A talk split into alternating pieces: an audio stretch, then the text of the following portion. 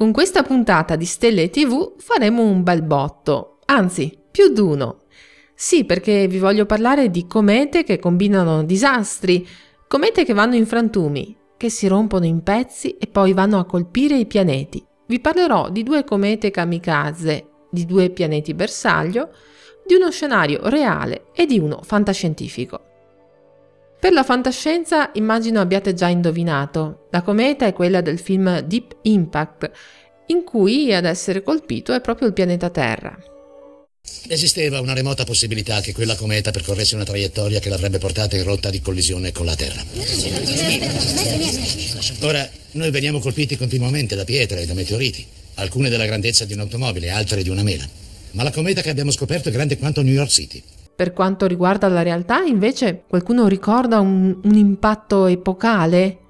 Piccolo suggerimento. Il pianeta colpito in quel caso non era la Terra, altrimenti temo non saremmo qui a parlarne.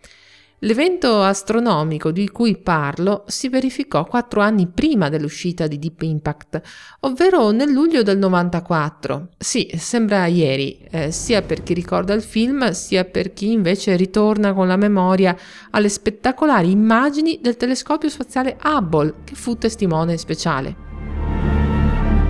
Basta con i misteri. L'impatto di cui parlo aveva per protagonisti la cometa Schumacher-Levy e il pianeta Giove. La comunità astronomica mondiale osservò con emozione quell'evento devastante, unico nel suo genere, che segnò la fine della cometa e andò a scombussolare non poco l'ordinaria turbolenza gassosa del pianeta gigante, nel film Deep Impact, eh, la cometa in rotta di collisione con la Terra finisce in frantumi in seguito al disperato tentativo dell'umanità di scongiurare l'Apocalisse. Ho l'ingrato compito di informarvi che il Messia ha fallito. Questa immagine radar, ingrandita dal computer, ci mostra che l'esplosione ha avuto luogo, ma purtroppo non ha distrutto la cometa. L'ha solo divisa in due parti, una di 10 km di diametro, l'altra di 2 km e mezzo entrambe ancora dirette verso la Terra. Nella realtà, la cometa Schumacher-Levy finì in frantumi quando era ancora in viaggio. Da singolo grande blocco di ghiaccio e roccia, si stima largo intorno ai 5 km, si trasformò in una sequenza di comete più piccole e tutte in fila. Una processione di grossi macigni destinati a tuffarsi uno dopo l'altro dentro a Giove. Ma Giove, grande e gassoso com'è, certi colpi li sa incassare. Un pianeta piccolo e roccioso come la Terra, invece, riporterebbe ferite evidenti che solo il tempo, gli agenti atmosferici e molti altri fattori riuscirebbero a coprire o a cancellare. Alcune tracce di grandi impatti del passato sono ancora visibili e oggi sono diventate mete turistiche.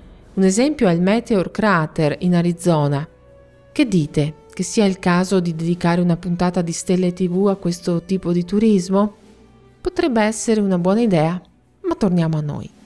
Perché le comete di questa puntata vanno in frantumi?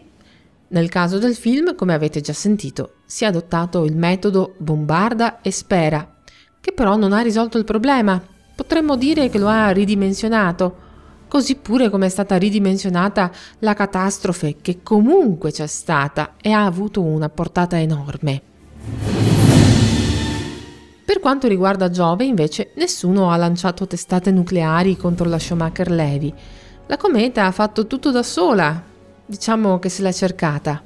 Del resto, come ha detto David Levy, uno dei suoi scopritori, le comete sono come i gatti, hanno la coda e fanno esattamente quello che vogliono.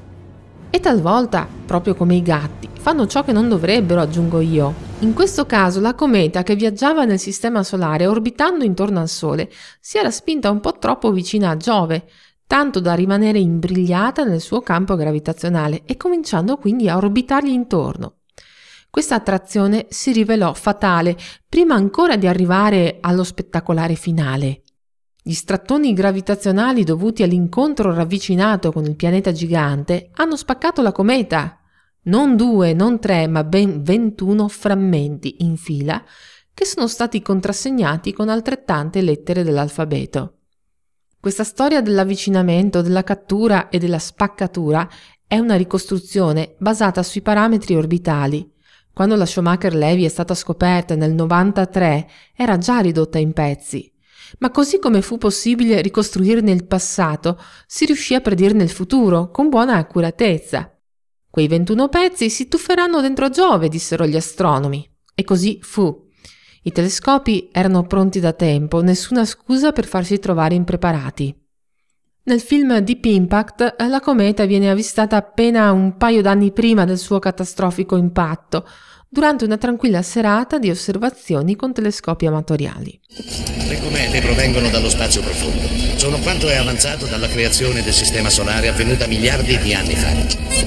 Di solito questi nuclei di detriti cosmici orbitano intorno al nostro Sole, ma ogni tanto capita che uno di essi venga colpito e cambi direzione, mettendosi a ruotare su un'orbita differente.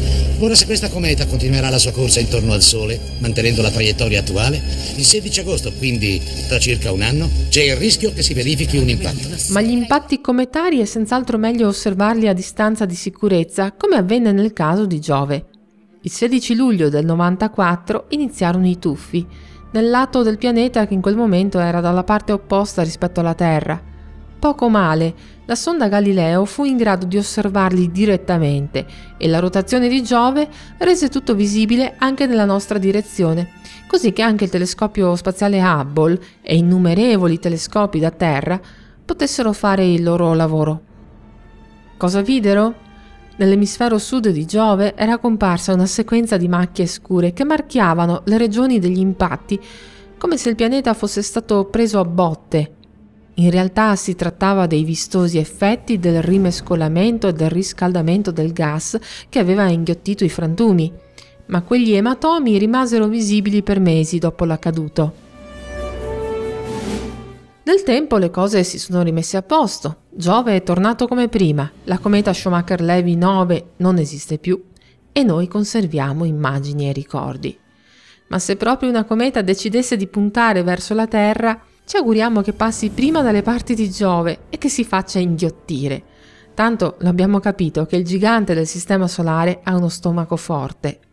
Anche questa puntata di Stelle TV è giunta al termine. Io vi invito sempre a fare un salto su guardachecielo.it o lasciare un saluto sulla pagina Facebook del programma. Alla prossima!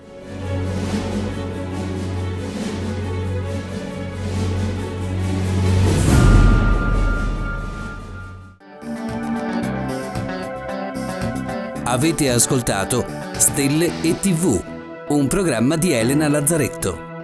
Novità e contatti su guardachecielo.it.